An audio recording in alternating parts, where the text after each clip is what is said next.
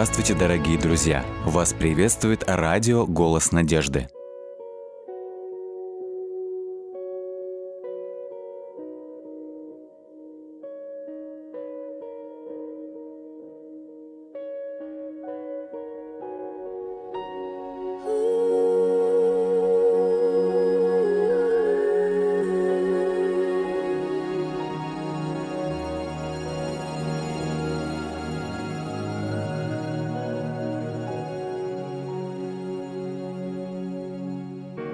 Не забыть земле тот день,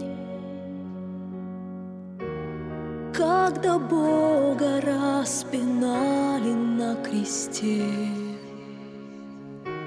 Солнце скрылось, содрогались небеса, когда стекала кровь из ран Христа.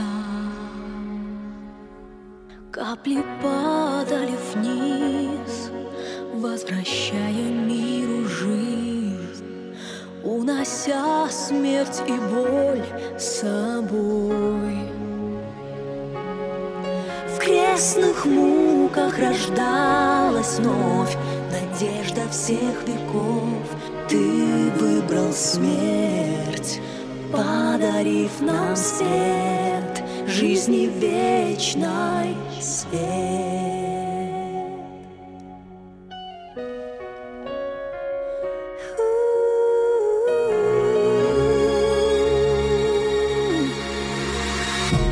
Не забыть земле тот миг, когда Бог ее творил из пустоты. Помнят звезды первый шаг и первый смех, и то, как плакал человек. Капли падали вниз из ран того, кто дал нам жизнь, унося смерть и боль с собой.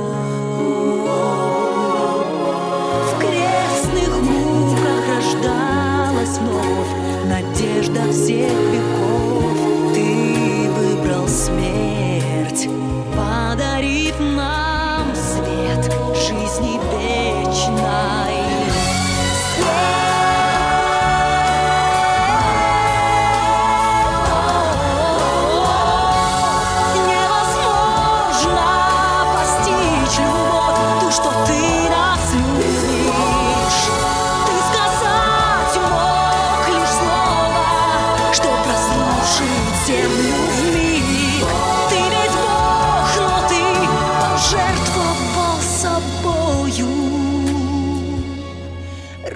Нас. Капли падали с креста,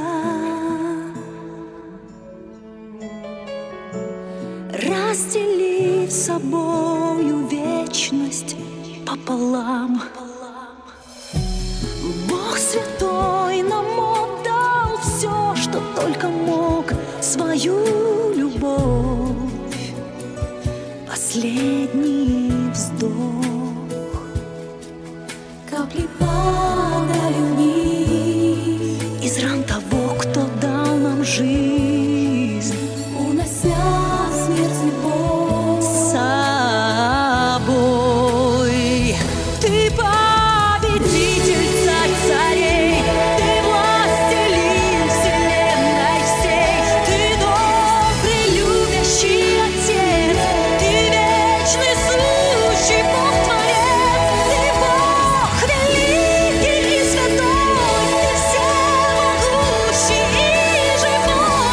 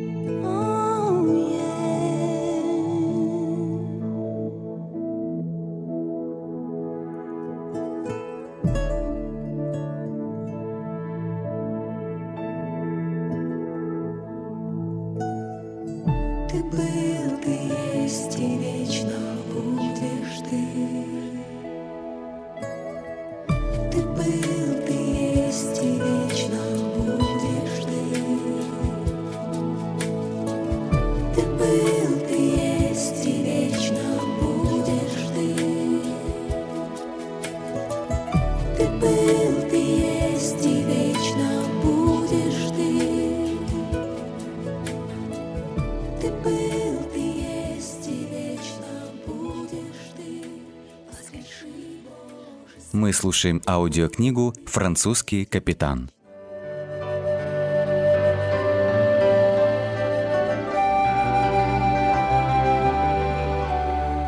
Глава девятая. Религия короля. тысяча шестьсот восемьдесят второй — тысяча шестьсот восемьдесят третий годы.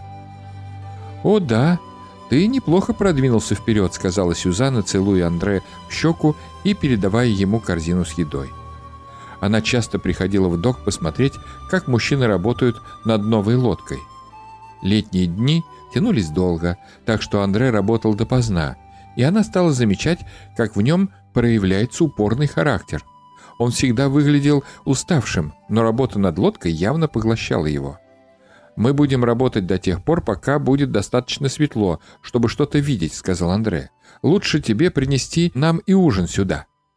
Это был один из редких дней, в которые Андре не выходил в гавань к кораблям. Он настоял, чтобы и Пьер отпросился с работы и посвятил целый день его лодке.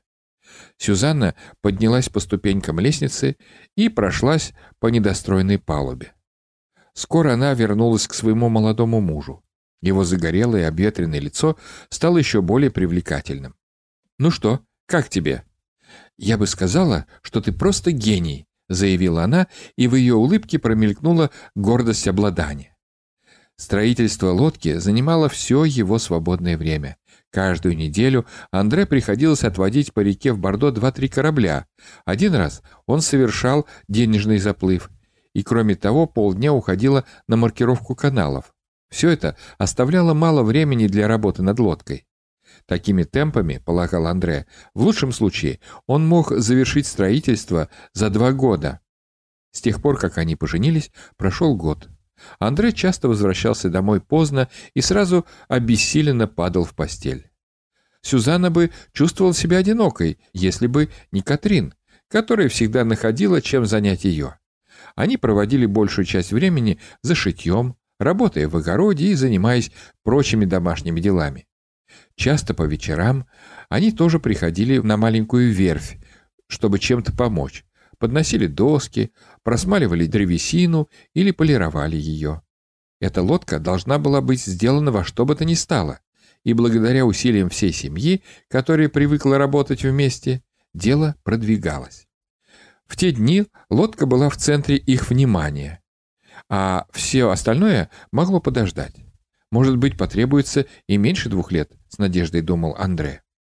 Кроме повседневной домашней рутины, женщины также совершали поездки в Руан, на рынки, где они запасались продуктами на неделю.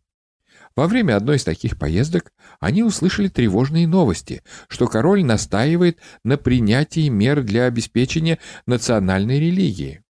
Вернувшись домой, женщины поспешили рассказать об этих тревожных новостях своим мужчинам. «Андре, по всему рынку в Руане люди перешептывались, что многие намереваются бежать из страны», — говорила, затаив дыхание, Сюзанна.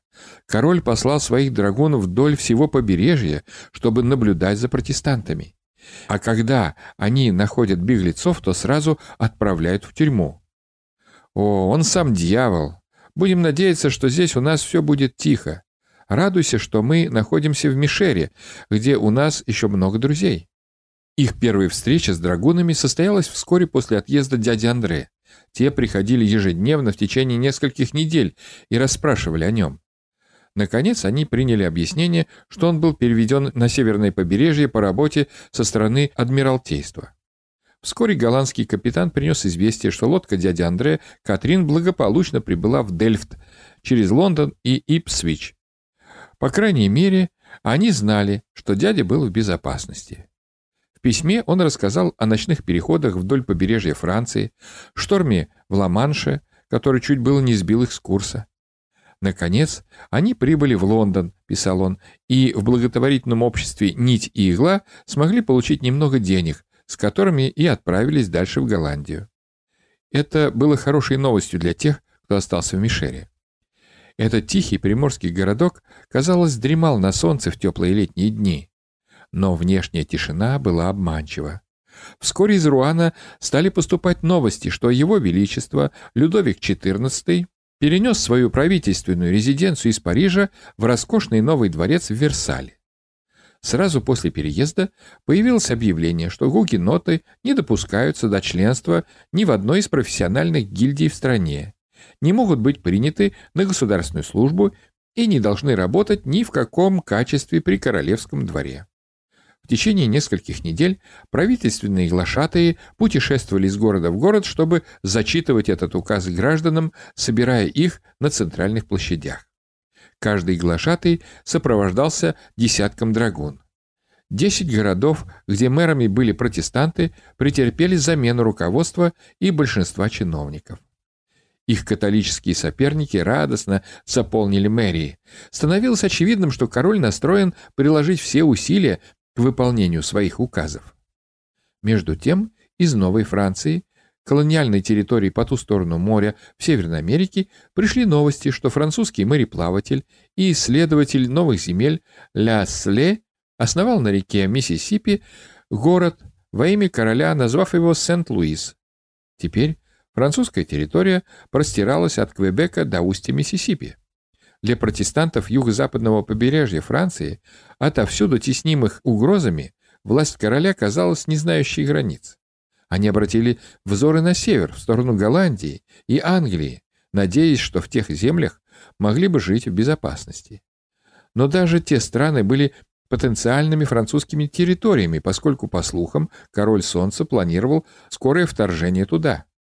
Однажды, в воскресенье вечером, во время ужина, Андре заметил, что Сюзанна смотрела на него более пристально, чем когда-либо, и нежно улыбалась ему каждый раз, когда он поднимал голову, чтобы заглянуть в ее прекрасные голубые глаза. Воскресенья были особенными днями для наших молодоженов, так как Андре настаивал на том, чтобы посвящать их целиком семье. Он отказывался работать даже на новой лодке. Время отводилось для посещения церкви, а затем после обеда для общения с друзьями, катания верхом или совместных прогулок по берегу вдоль моря. В тот день они вернулись рано из-за надвигающегося дождя. Это был тихий ужин для двоих. Катрин была в гостях у друзей в Гротах. «Сегодня целый вечер ты улыбаешься мне так загадочно, Сюзанна. Скажи, что у тебя на уме?» «Ну, просто немного новостей, то есть маленькое объявление. Андре, у нас будет ребенок. Ты станешь отцом. Я ждала особого момента, чтобы рассказать тебе». Она снова лучезарно улыбнулась и протянула руку, сжав его ладонь. «О, Сюзанна, ты уверена?» Они оба забыли о еде. Андре вскочил и обежал вокруг стола, чтобы обнять свою жену. Они обнимались, смеялись и говорили об ожидаемом ребенке. «А как же мы его назовем?» — спросил Андре. «О, глупый, может быть, не его, а ее. Но если сын, то ты выберешь имя. А если будет девочка, то выбираю я. Идет?» «Хорошо. Тогда его будут звать Жак, как моего брата. Ну а если девочка?» «Знаешь, я уже думал об этом. Мне кажется, мы оба были бы рады, если смогли бы назвать ее в честь той, кого мы оба любим, кто принес нам больше счастья и очень нам дорог. Катрин!» «Точно. Решено. Давай скажем Катрин». Они все радовались доброй новости о том, что в доме появится новый обитатель. «Он может помочь нам построить лодку», — в шутку сказал Андре. «Нет, она будет учиться домашнему хозяйству, Андре», — решительно возразила Катрин. Радостная новость стала для Ламаро началом очень тревожного года. Скоро они оказались вовлечены в водоворот хаоса, начавшегося в стране, разделенной предательством. Это коснулось их всего несколько недель спустя. Как-то пастор протестантской церкви в Руане навестил Андре в то время, как он работал над обшивкой своей новой лодки. «Я вижу, ваш ковчег начинает обретать форму», — обратился пастор к Андре. «Ну да, пастор, я полагаю, что это строение будет вполне мореходным судном, в котором есть все лучшие свойства, необходимые лодкам. Правду говорят, что когда делаешь всю работу сам, то знаешь, что корабль хорошо построен. Это приносит спокойствие.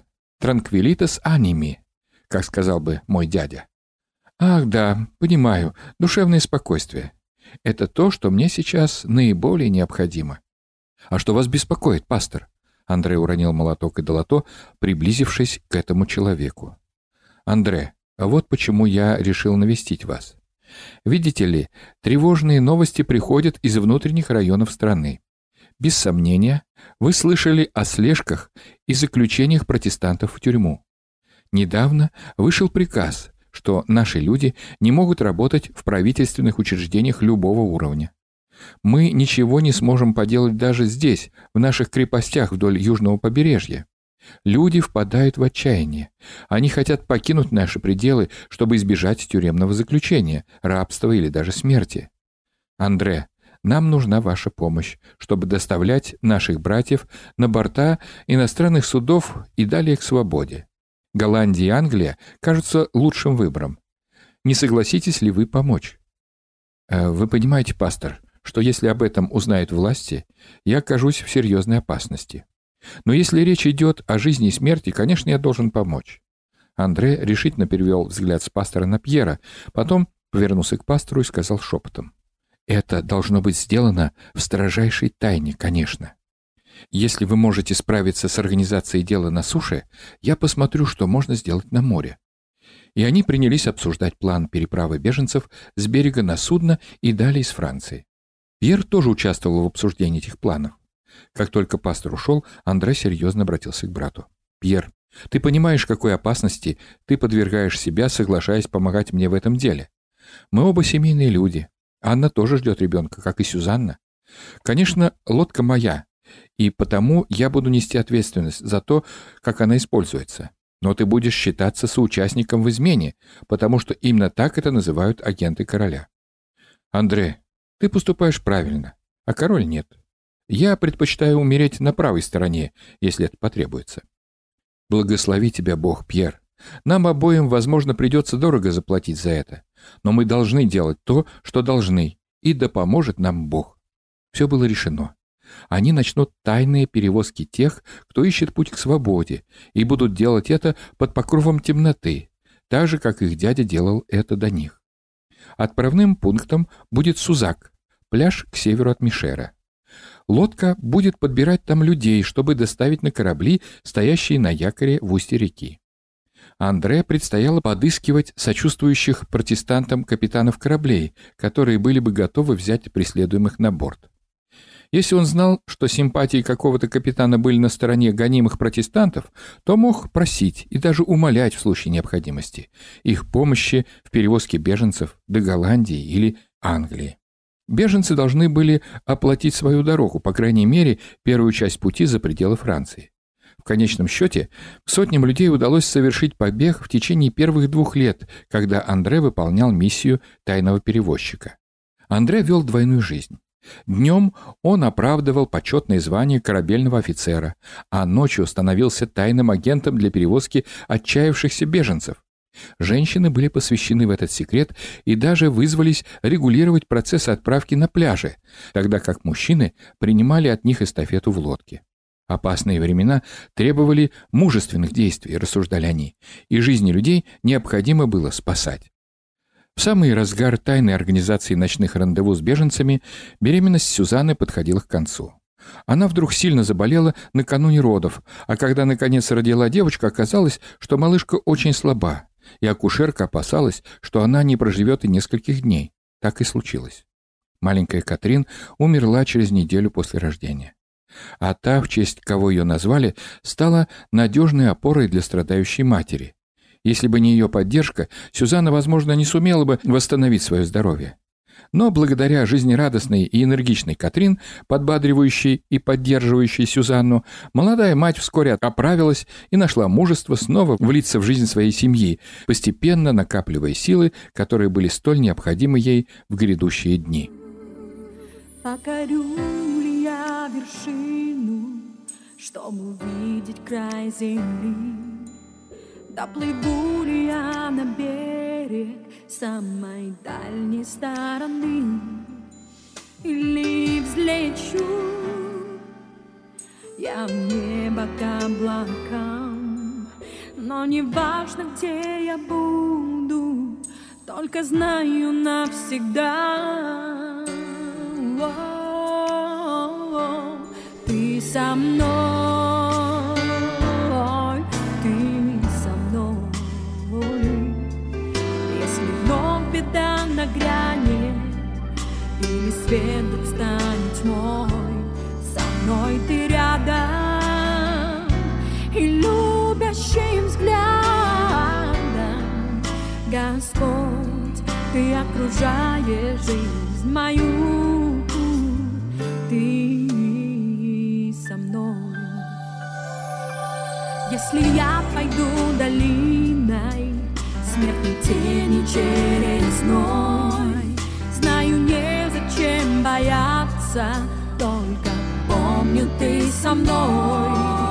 Узким путем буду идти, все оставляя позади, но не оставлю я надежду в этом жизненном пути.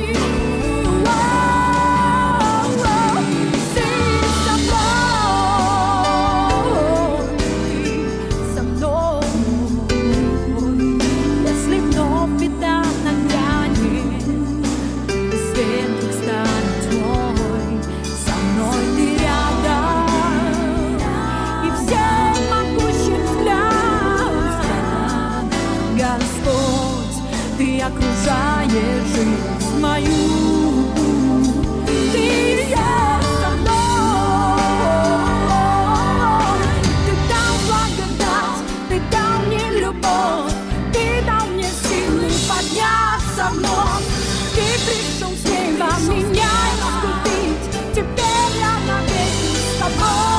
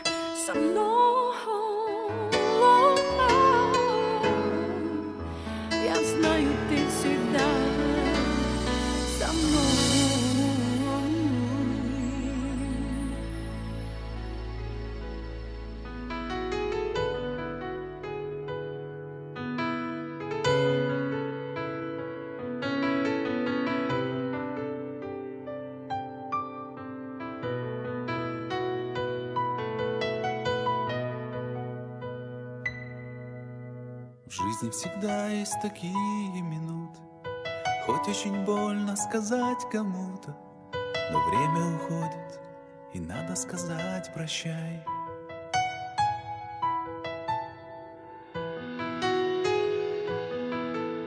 Разлука приходит с надеждой навстречу, теплой улыбкой закончится вечер, но дружба не стынет, как в чашке забытый чай.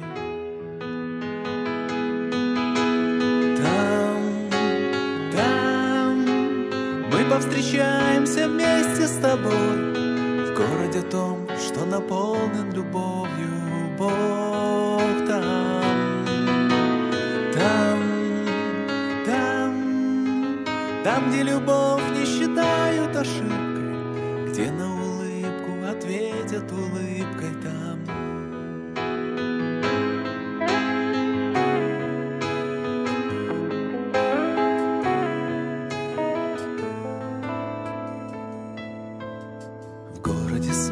Где вечное лето, где нет заката, а только рассвета, в городе этом мы будем всегда с тобой. Я протяну тебе руку навстречу, дай мне свою, мы пойдем в этот вечер. Если ты хочешь, к Богу пойдем со мной. Там, там встречаемся вместе с тобой в городе том, что на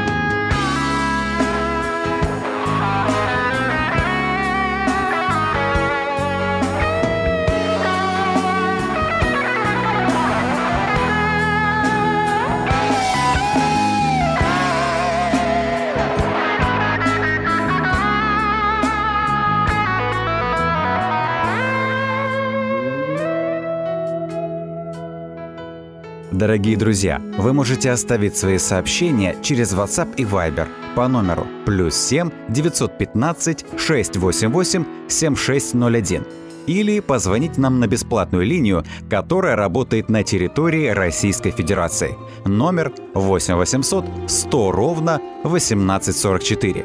восемь восемьсот сто ровно восемнадцать сорок четыре.